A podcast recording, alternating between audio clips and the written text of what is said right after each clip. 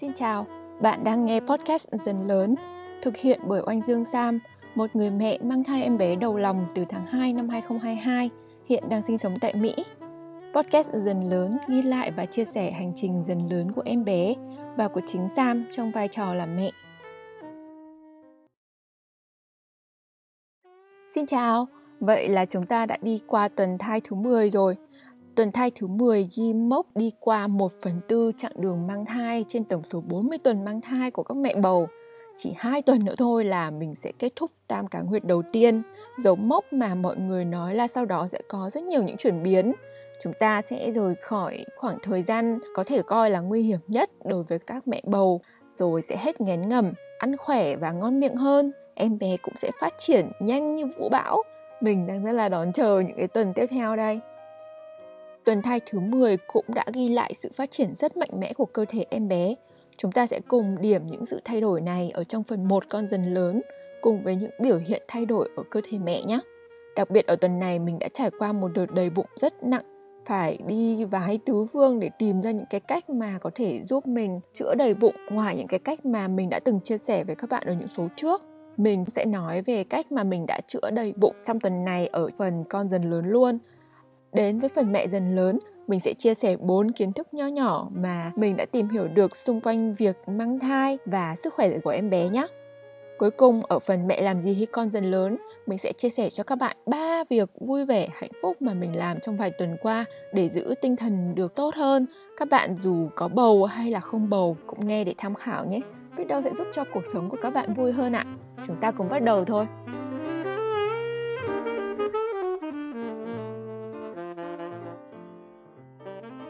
Đến với phần 1 con dần lớn, chúng ta cùng xem em bé tuần vừa rồi đã có những thay đổi như thế nào và mẹ cũng có những thay đổi như thế nào về cơ thể nhé. Tròn 10 tuần tuổi thai, em bé có khá là nhiều những thay đổi quan trọng. Đến nay thì cái phần đuôi bé bé đã hoàn toàn biến mất rồi. Bàn tay và bàn chân của em cũng đã hết màng và xòe ở các cái ngón tay ngón chân trông khá là giống với cả một cơ thể hoàn thiện. Phần mắt, mũi, miệng đã rõ nét, đặc biệt là mí mắt thì đã hình thành đầy đủ, nên từ tuần này em bắt đầu nhắm mắt lại. Các thành phần của con mắt từ con ngươi, thủy tinh thể, giác mạc, mống mắt cũng đã phát triển rất đầy đủ rồi. Nhưng mà phải đến tuần 27 em bé mới bắt đầu chơi trò đóng mở mắt như cơ thể hoàn chỉnh của chúng ta. Lúc đó em bé sẽ chính thức cảm nhận được sáng tối. Mình có thấy người ta bán đèn pin thai giáo để chơi với em bé họ chiếu vào bụng và, và em bé sẽ cảm nhận cái ánh sáng đấy và có những cái phản ứng với ánh sáng đấy. Bên trong cơ thể thì từ tuần này các cơ quan nội tạng của em bé đã bắt đầu hình thành và có khá là đầy đủ các bộ phận rồi. Trong khi đó não bộ đang tăng tốc phát triển. Sách phở bảo là cứ mỗi phút thì có đến 250.000 tế bào thần kinh được sinh ra. Số lượng khá lớn trong một phút đấy chứ. Trong khi người trưởng thành thì có 10 tỷ tế bào cơ nhưng mà nghe 250.000 cũng thấy rất là nhanh rồi. Đây là giai đoạn phát triển não bộ khá là quan trọng với em bé, cho nên là các mẹ cũng cố gắng bổ sung vitamin bầu và các chất dinh dưỡng cần thiết từ thức ăn hàng ngày để giúp cho em phát triển nhanh và hiệu quả nhé. Nói về cơ thể và sức khỏe của mẹ bầu thì sách vở vẫn nói rằng đa phần các mẹ bầu mang thai ở trong tuần 10, 11, 12 vẫn sẽ có những cái trải nghiệm về việc mệt mỏi, nôn nao, đau đầu, đau người, có cái sự thay đổi ở ngực và tim có thể đập nhanh hơn so với bình thường. Đây cũng là những cái biểu hiện ờ, thông thường của các mẹ bầu trong tam cá nguyệt đầu tiên thôi. Thế nhưng mà rất là may mắn trong tuần vừa rồi mình đã thấy rõ là những cái biểu hiện về việc mang thai của mình ở các tuần trước đã thuyên giảm đi rất là nhiều. Trời mình mừng quá luôn ấy.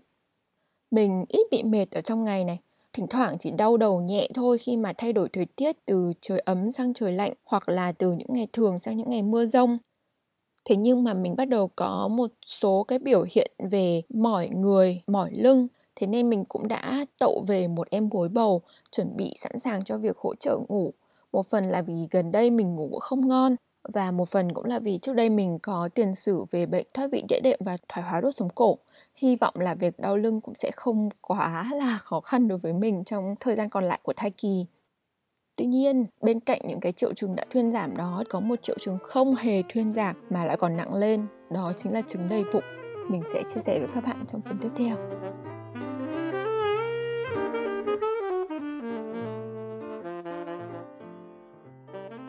Từ cuối tuần 9 mình đã ăn một vài món chiên rán rồi Xong dồn lại vài ngày liền sang đến tuần ờ, thai thứ 10 Mình trải nghiệm 3 ngày liền với chứng đầy bụng cao điểm nhất từ trước đến giờ. Biểu hiện rõ ràng ở chỗ là bụng lúc nào cũng trướng và nặng nề. Mình thường có cảm giác khó chịu, muốn ợ hơi nhưng mà phải khó khăn lắm mới ợ được một cái. Ợ xong thoải mái hơn hẳn luôn ấy. Mà mình cũng có cảm giác muốn trung tiện và đại tiện, nhưng mà không làm được. Mình ở trong trạng thái đói và muốn ăn, nhưng mà ăn thì lại sợ đầy bụng nên là không dám ăn gì nhiều cả có ngày đầy bụng quá mình cũng phát mệt luôn. Đến uống nước cũng làm mình cảm thấy đầy bụng hơn. Cảm giác người lúc nào cũng ứ đầy nặng nề lặc lè bụng rất là khó chịu. Mình có đăng bài lên instagram hỏi mọi người xem là uh, làm thế nào để có thể giảm được cái chứng đầy bụng này. Xong mình cũng tham khảo ở một số nguồn nữa. Sau đây mình sẽ kể những cách mình đã tìm hiểu được đã thử và cách nào có hiệu quả với mình để các bạn tham khảo nhé Cách thứ nhất đó là ăn sữa chua để cung cấp vi khuẩn có lợi cho cơ thể. Cơ bản thì đây là một tư duy đúng về việc cần ờ, cung cấp vi khuẩn có lợi cho cơ thể để hỗ trợ tiêu hóa. Tuy nhiên theo mình tìm hiểu được nếu mà các mẹ có sẵn các vấn đề từ trước về rối loạn vi khuẩn đường ruột, tức là thừa những cái vi khuẩn ở trong dạ dày ấy thì lại không nên dung nạp thêm vi khuẩn hoặc là nếu mẹ nào có vấn đề với việc dung nạp lactose thì cũng không nên sử dụng sữa chua từ sữa bò. Kết quả trong hai trường hợp này thì đều sẽ gây đầy bụng hơn. Mình có ăn thêm sữa chua, có bệnh thì vài tứ phương và thử đủ mọi cách mà. Tuy nhiên là do thật ra mình không hợp với lactose lắm nên mình chỉ ăn hai bữa sữa chua trong một tuần làm bữa phụ buổi chiều thôi. Mình trộn với hoa quả và rắc thêm một ít hạt để có thêm chất béo tốt và vitamin luôn. Về cơ bản thì mình cũng không biết nó có hiệu quả với mình hay không nhưng mà việc ăn thêm sữa chua thì cũng không làm mình quá khó chịu với cái lượng nhỏ như thế nên là mình vẫn ăn. Cách thứ hai là mình đã ăn tương miso và rong biển. Tương miso nổi tiếng là một uh, umami tốt ở trong nấu ăn và giúp làm giảm chứng đầy bụng cũng như có nhiều những cái giá trị khác nữa.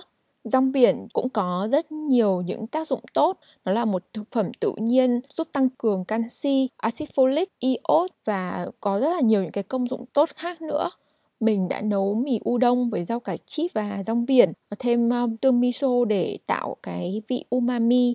Ăn thì khá là ngon miệng, nhưng mà cân nhắc về việc tương miso vẫn là sản phẩm lên men, sẽ tiếp tục sản sinh ra carbon hydrate ở trong bụng. Mình cũng lựa chọn là không ăn tương miso nữa. Tuy nhiên, mình nghĩ là vẫn nên duy trì việc đưa rong biển vào trong thực đơn hàng ngày. Kết hợp rong biển nấu canh với tôm khô, tôm tươi, bất kỳ loại thịt nào thêm một ít muối hoặc là một ít tương tamarin thì đều ra được thành cả khá là ngon, đậm đà và mình thấy không hề tanh đâu, lại tốt cho sức khỏe nữa. Cách thứ ba đó là mình tập các bài yoga hỗ trợ tiêu hóa hoặc là hỗ trợ thẳng cho cái việc bị đầy bụng luôn. Trước đây thì mình cũng đã hay bị đầy bụng rồi và mình cũng đã dụng đến cái cách này để chữa đầy bụng cấp tốc. Giờ mình lôi ra áp dụng lại thôi. các bài tập yoga mà chữa đầy bụng thì mình thấy là có hiệu quả làm giảm cái cảm giác đầy hơi ngay lập tức ở cái lúc đó đối với mình. Mình thấy bụng nhẹ nhõm hơn này, cảm giác đầy hơi ở ngực và cổ họng thì cũng giảm hẳn. Mình vẫn duy trì cái bài tập này hàng ngày, chớm đầy bụng là mình tập, đầy bụng nặng quá thì mình lại tập để đi ngủ cho dễ chịu. Nhưng mà dạo này bụng bắt đầu căng căng ấy, mình không thể nào tập được động tác cat cao một cách kiểu ừ, hết biên độ như trước đây nữa tuy nhiên là mình vẫn cố gắng di chuyển để tạo cái vận động cho khu vực tiêu hóa, giúp làm đẩy khí ra bên ngoài. Cách thứ tư là mình uống men vi sinh hỗ trợ đường ruột. Trong lúc bất lực vô cùng, không có cách nào khác, mình đã đặt mua BioGaia cho mẹ bầu. Đây là một cái thương hiệu thuốc hỗ trợ tiêu hóa rất là nổi tiếng mà mình thấy các mẹ review. Thế nhưng mà BioGaia thì mất hai ngày mới về cho nên mình đã dùng tạm đến men vi sinh dạng bào tử đóng thành gói tuyếp uống hàng ngày mà mình mang sang từ Việt Nam. Hồi ở Việt Nam á, thì mình cũng đã biết đến tác dụng của bào tử trong việc hỗ trợ sức khỏe rồi. Thế là khi mà đi tìm thuốc uh, hỗ trợ tiêu hóa và biết được là có cái loại này á, thì mình cũng mua về dùng thử và thấy khá là có tác dụng đối với mình. Thế là đến khi đi Mỹ mình cũng vác đi luôn.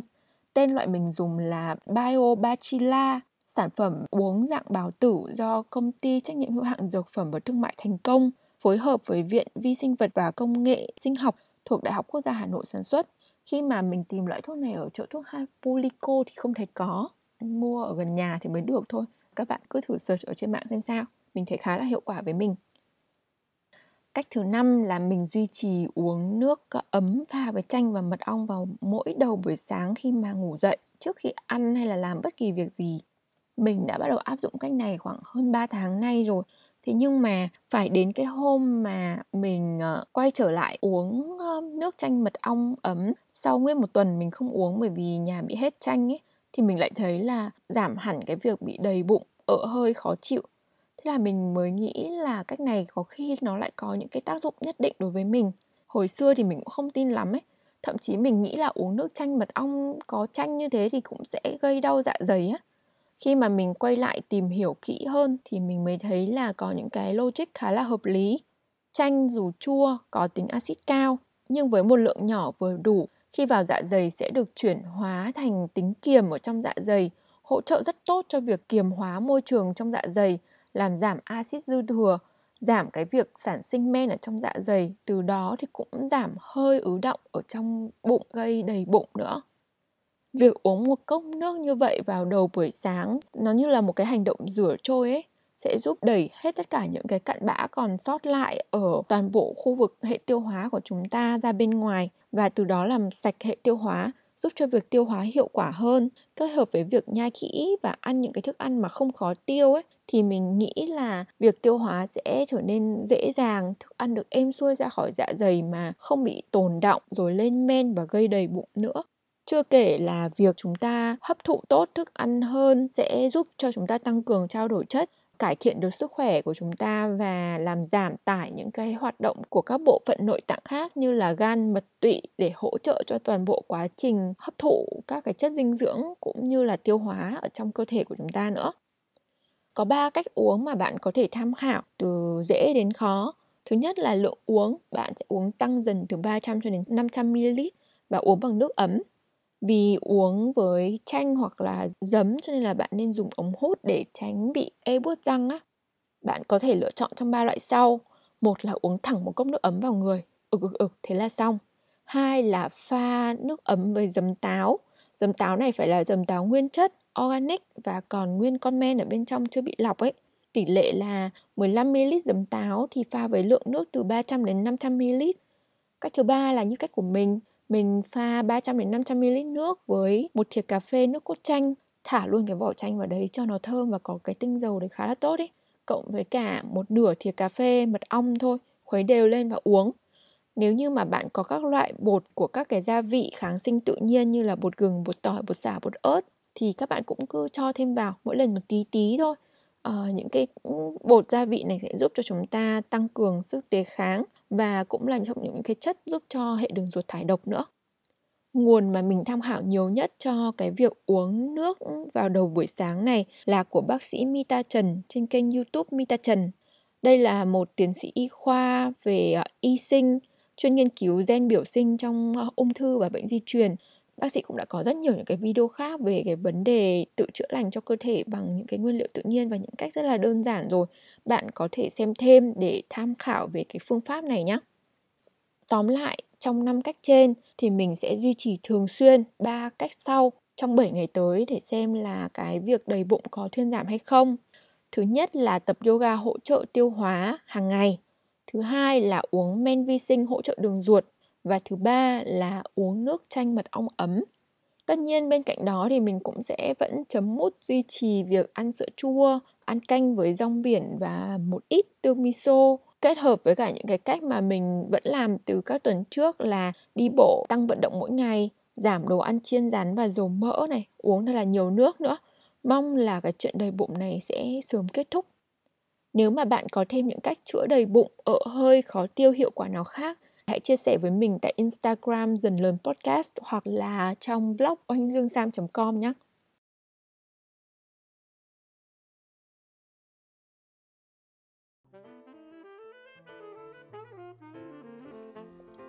Trong phần mẹ dần lớn, mình sẽ chia sẻ với các bạn một vài kiến thức nho nhỏ mà mình đã thu thập được, mình thấy khá là thú vị và cũng rất là bổ ích.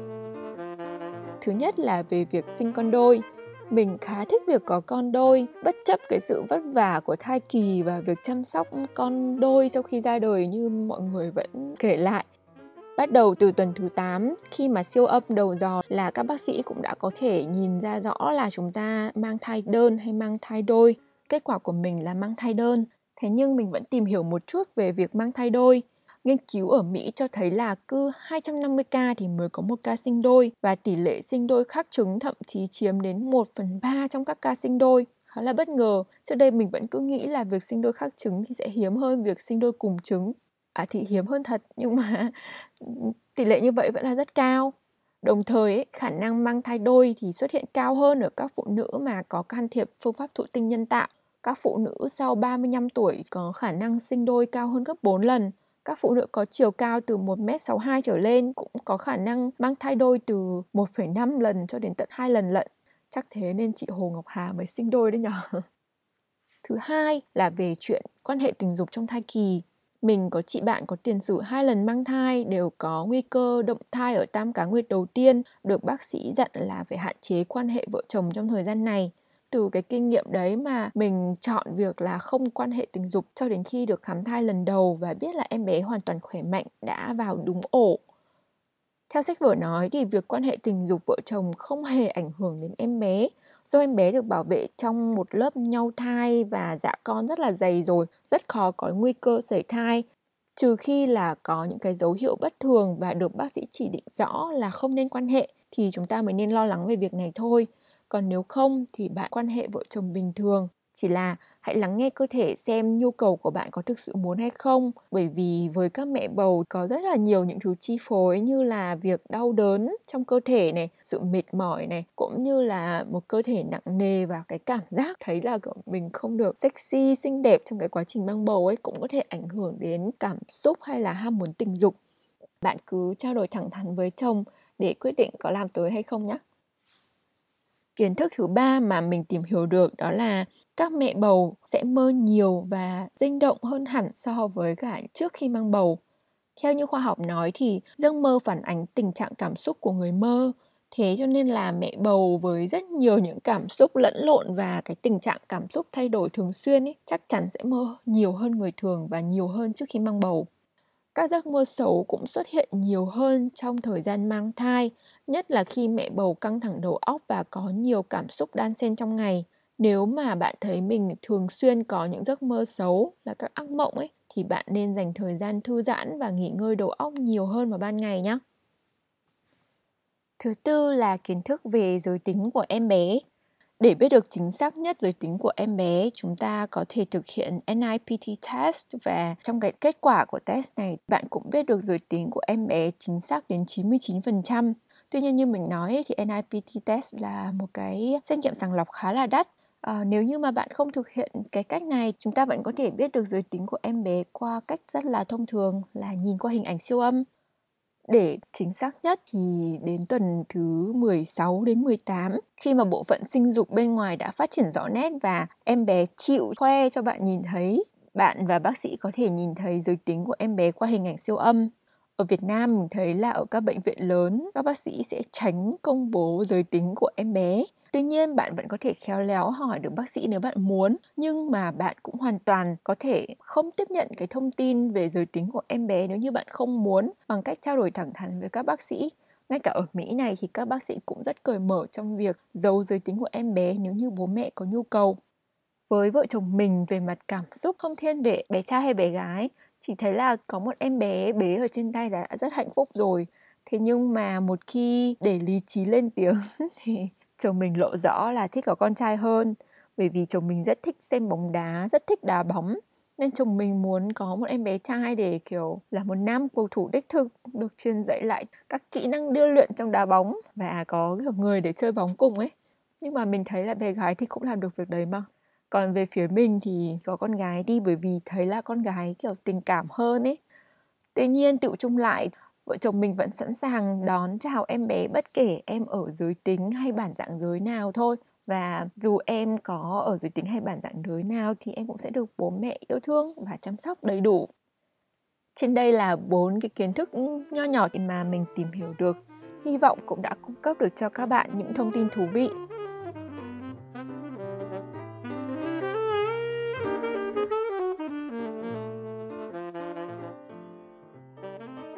Và đây là phần 3, mẹ làm gì khi con dần lớn.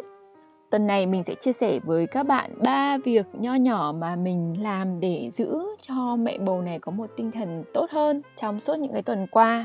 Các bạn dù mang bầu hay không, mình nghĩ là đều có thể tham khảo ba cách này để có thể có một sức khỏe tinh thần tốt hơn. Cách thứ nhất là mình trồng thêm cây. Đơn giản từ việc cắm một cái gốc hành 5 cm vào một cốc nước sau vài ngày ờ, hành lớn lên và mình lại có thêm một mẻ hành lá để ăn bún ăn phở đủ thứ thỏa thích.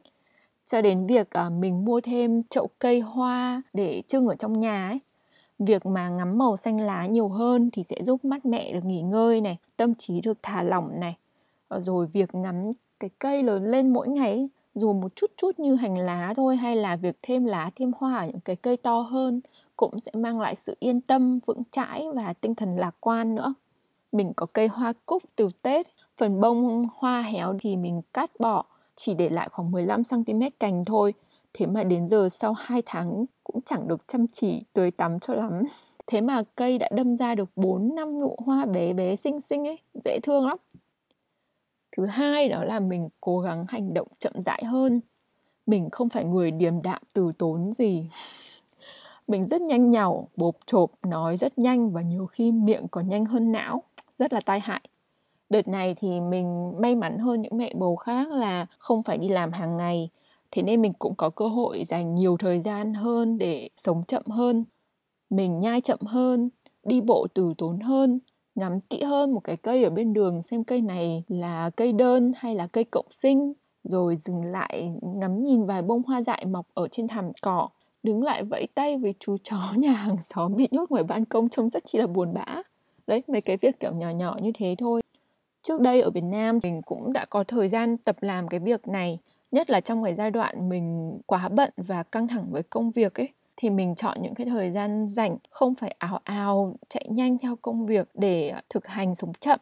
Ví dụ như mình chọn mang đồ ăn trưa lên trên sân thượng của công ty để ngồi ăn một mình, nhằm là không cần phải nói chuyện này, có thời gian tập trung nhai kỹ hơn ờ, ngắm nhìn bầu trời nhìn ra những cái chung cư ở xung quanh xem có chuyện gì đang xảy ra không? Lắng nghe tiếng động này kia. Hoặc là khi mà lái xe về nhà vào lúc tan làm ấy, thì mình cũng chọn đi chậm hơn. Buổi sáng thì lúc nào cũng vội đi ào ào như ăn cướp ấy, nhưng buổi chiều thì thư thái hơn. Mình có thể ờ, ngắm thêm một chút ánh sáng cuối ngày, nhìn kỹ hơn một tiệm bún mới mở ở ven đường và nghĩ xem là sẽ rủ ai đi ra để ăn. Kiểu như thế mình nghĩ khi mang bầu là thời điểm mà chúng ta rất cần chậm lại để tránh ảnh hưởng đến em bé này, bảo toàn năng lượng để mang đi ờ, giúp ờ, tăng cường cho tuần hoàn máu này, giữ cho cái nhịp tim của mình ổn định hơn. Bởi vì nếu tim mình đập nhanh thì tim em bé cũng sẽ bị đập nhanh theo ấy. Mang bầu làm cái cớ rất là tốt nhưng mà nếu bạn không mang bầu thì sống chậm lại vài nhịp mỗi ngày để hít thở sâu và quan sát kỹ hơn một vài thứ xung quanh cũng sẽ giúp cho các bạn rất là nhiều trong việc giữ một tinh thần tốt để tiếp tục làm việc. Hành động sống chậm thứ ba mà mình làm đó chính là mình chọn xem, nghe, đọc những tin tức tích cực. Về mặt phim ảnh thì mình chọn xem những phim vui vẻ tích cực thay vì những phim đánh nhau, chém giết, căng thẳng, xoắn não như trước đây đợt vừa rồi rộ lên phim proposal business ấy, một kịch bản siêu đơn giản ngớ ngẩn và phi logic rồi xây dựng nhân vật rất là bà cháy nhưng mà lại bỏ qua những chi tiết rất đơn giản ấy. Nhưng mà mình vẫn xem vì nhu cầu của mình chỉ là một phim gì đó tươi vui nhẹ nhàng đơn giản và thư giãn thôi. Ngay cả việc ngồi mắng là các nhân vật ôi sao ngốc thế cũng đã làm mình thấy giải trí rất là nhiều ấy. về mặt tin tức, cơ bản các tin tức tiêu cực mình cũng đã chọn tránh xa một thời gian rồi. Mình chỉ nắm thông tin chuyện gì đã diễn ra và đang diễn ra xung quanh thôi. Còn lại thì mình cũng không đọc kỹ hơn nếu như đấy là những tin tức tiêu cực. Mình cũng chọn xem các video về những chủ đề tích cực hơn. Ví dụ như là du lịch trải nghiệm, hay là nấu ăn, hay là ừ, review các món ăn ngon ở chỗ nọ chỗ kia. Cách chính là để thỏa cơn thèm đồ ăn Việt Nam của mình ấy. Mình xem lúc thèm ăn mà không có gì để ăn xem lúc khó ngủ vào ban đêm xem lúc nghỉ giải lao trong lúc làm việc. Mình mê đồ ăn lắm mà cho nên là nghĩ đến ăn là đời mình lại thấy vui phơi phới. Các bạn cũng chọn xem những thứ gì mà làm cho các bạn vui phơi phới đi chắc chắn là tinh thần sẽ tốt lên. Đó là ba việc mình làm để giữ tinh thần được tốt.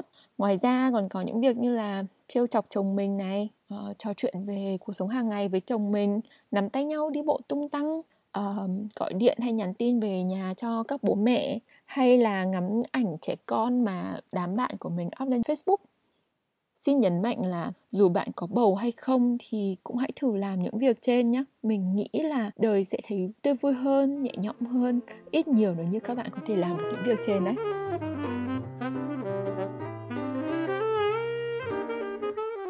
Tuần thai thứ 10 này của mình khá là bận. Mình còn nghĩ mãi chẳng biết là nên nói chuyện gì với các bạn trong số podcast này. Thế mà nãy giờ cũng mười mấy phút buôn chuyện trôi qua rồi. Buôn chuyện đúng là đẳng cấp của người phụ nữ. Cảm ơn các bạn đã lắng nghe đến phút này của podcast. Hẹn gặp lại các bạn trong những tập tiếp theo. Hãy có một tuần thật vui khỏe với một chiếc bụng không đầy hơi nhé.